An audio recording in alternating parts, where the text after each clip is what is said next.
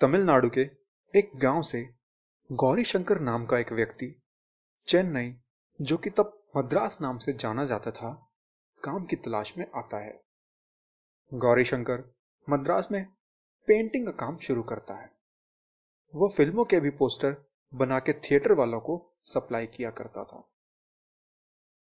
उसी समय तमिलनाडु की सरकार ने प्रदेश में शराब की बिक्री पर पाबंदी लगा दी थी।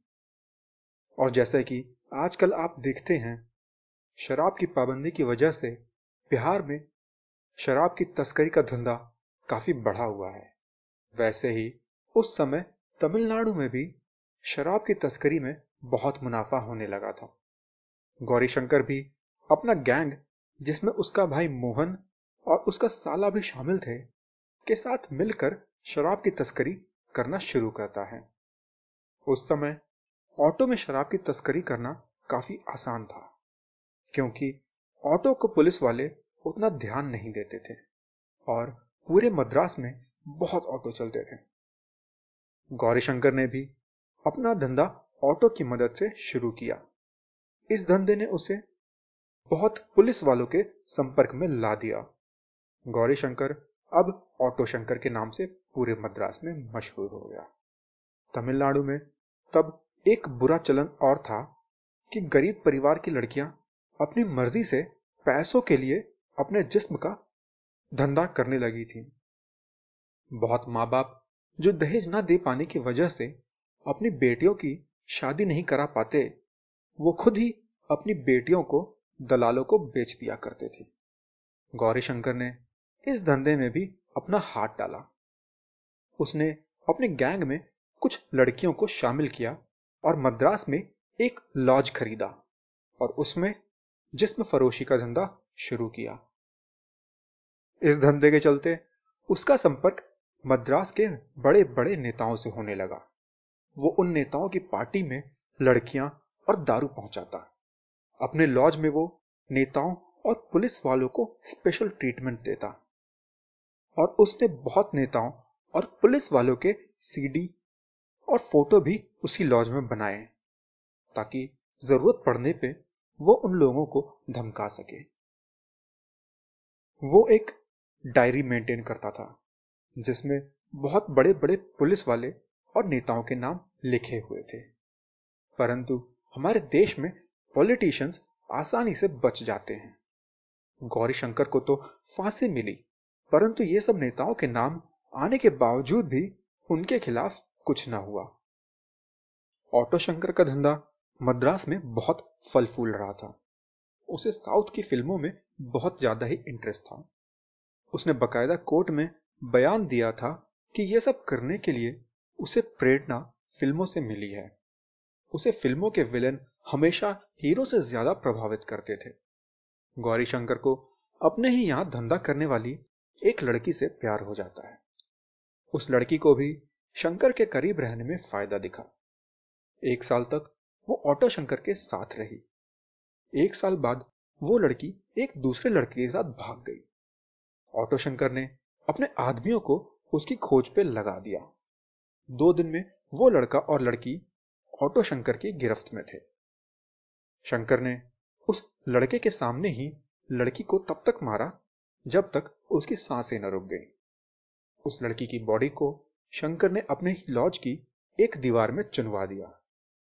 और उस लड़के को शंकर ने ज़िंदा ही पेट्रोल डाल के जला दिया और उसकी लाश बंगाल की खाड़ी में फेंक दी। यह था शंकर का पहला मर्डर। 1988 में मद्रास से अचानक लड़कियाँ गायब होने लगी।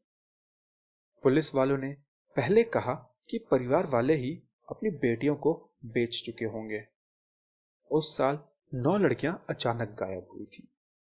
यहाँ ऑटो शंकर के कोठे पे भी एक बहुत बड़ी घटना घटी। तीन लड़के उसके लॉज में आए और उन्होंने एक लड़की को अपने साथ कुछ घंटों के लिए मद्रास घूमने ले जाने की बात कही, परंतु शंकर ने मना कर दिया। इस पे उन लड़कों और शंकर के आदमियों में हाथापाई हो गई। शंकर को अपनी ताकत पे बहुत घमंड था। अपने यहाँ की लड़कियों और आसपास के लोगों को डराने के लिए उसने उन तीन लड़कों को बीच रोड में सबके सामने पीट पीट कर मार दिया और लाश फिर से लॉज की दीवार में चुनवा दी। एक रात गुजरात की एक लड़की जो मद्रास में पढ़ाई करती थी, उसे कुछ लोग जबरन ऑटो में बिठाने की कोशिश करते हैं। वो लड़की हिम्मत दिखाकर ऑटो से कूद जाती है। बदहवास हालत में पुलिस स्टेशन पहुँचती है। वो बताती है कि उस ऑटो में तीन लोग थे। ऑटो चलाने वाले को बाकी लोग ऑटो शंकर नाम से बुला रहे थे। अब पुलिस की मजबूरी थी। लड़की ने बयान दिया था और केस मीडिया में भी उछल गया था। ये लड़की कोई गरीब परिवार की थी नहीं और बाहर से मद्रास पढ़ने गई थी। पुलिस अब भी अपने कर्तव्य से भाग रही थी। परंतु बढ़ते दबाव के कारण 28 जून को पहली बार ऑटो शंकर पकड़ा जाता है। नेता और पुलिस वाले तो अब भी ऑटो शंकर के खिलाफ जाना नहीं चाहते थे। परंतु इस बीच मद्रास की राजनीति में उथल पुथल हुई और वहाँ की सरकार गिर गई और स्टेट में गवर्नर रूल लगा। जैसे हमारे देश में राष्ट्रपति यानी कि प्रेसिडेंट होता है, वैसे ही हर स्टेट में एक राज्यपाल यानी कि गवर्नर होता है। जब किसी स्टेट में कोई भी पार्टी अपनी सरकार नहीं बना पाती तो उस स्टेट में गवर्नर ही सरकार संभालते हैं। पीसी अलेक्जेंडर तब तमिलनाडु के गवर्नर थे। अब उन नौ लड़कियों के घर वाले अपनी बात लेके अलेक्जेंडर के पास जाते हैं। उनको बताते हैं कि कितने दिनों से उनकी बेटियाँ गायब हैं। और गुजरात वाली लड़की ने उस ऑटो शंकर का नाम लिया, परंतु पुलिस वाले कोई कार्यवाही नहीं कर रहे हैं। अलेक्जेंडर इस मुद्दे को सीरियसली लेते हैं। मद्रास के बाहर के पुलिस अधिकारियों की एक स्पेशल टीम को छानबीन का जिम्मा सौंप देते हैं। ये टीम के लिए ऑटो शंकर के खिलाफ सबूत जमा करना कोई बड़ी बात नहीं थी। ऑटो शंकर सब कुछ बिना किसी के डरे खुल्लम खुल्ला करता था। पेरियार नगर में उसके लॉज पे छापा मारा जाता है। उसकी दीवारों को खोदा जाता है। उसमें से टोटल छह कंकाल मिले।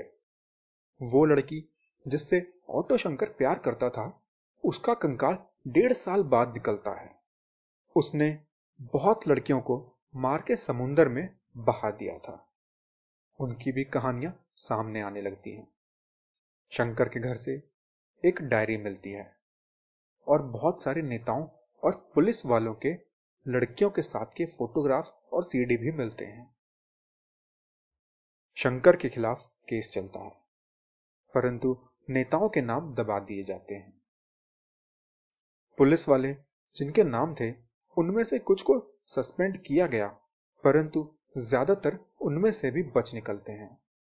ऑटो शंकर ने कबूल किया कि उसने नौ लड़कियों को भी मार दिया है और उनकी लाश को समुन्दर में डाल दिया है। आखिर में वो छह कंकाल जो उसके लॉज की दीवार से मिले थे, उनके मर्डर के इल्ज़ाम में शंकर को फांसी की सजा दी गई। इस बीच फांसी की सजा से पहले ऑटो शंकर जेल से भाग निकलता है। बाद में उसे उड़ीसा से पकड़ा जाता है। जेल के वार्डन ने ही उसकी भागने में मदद करी थी। जेल में वो जब तक था, उसे सारे ऐश और आराम दिए जाते थे। परंतु कोर्ट ने उसे और उसके दो साथियों को फांसी की सजा दी थी। हाई कोर्ट और सुप्रीम कोर्ट ने भी उन तीनों की फांसी को जायज़ माना। ये सब छह साल के अंदर पूरा कर लिया गया था। प्रेसिडेंट शंकर दयाल शर्मा ने भी उनकी माफ़ी की अर्जी को खारिज कर दिया। आखिरकार 27 अप्रैल 1995 को सलीम सेंट्रल जेल में उन तीनों को फांसी दे दी गई। ये कहानी अगर आपको पसंद आई तो अपने दोस्तों के साथ अवश्य शेयर करें। धन्यवाद।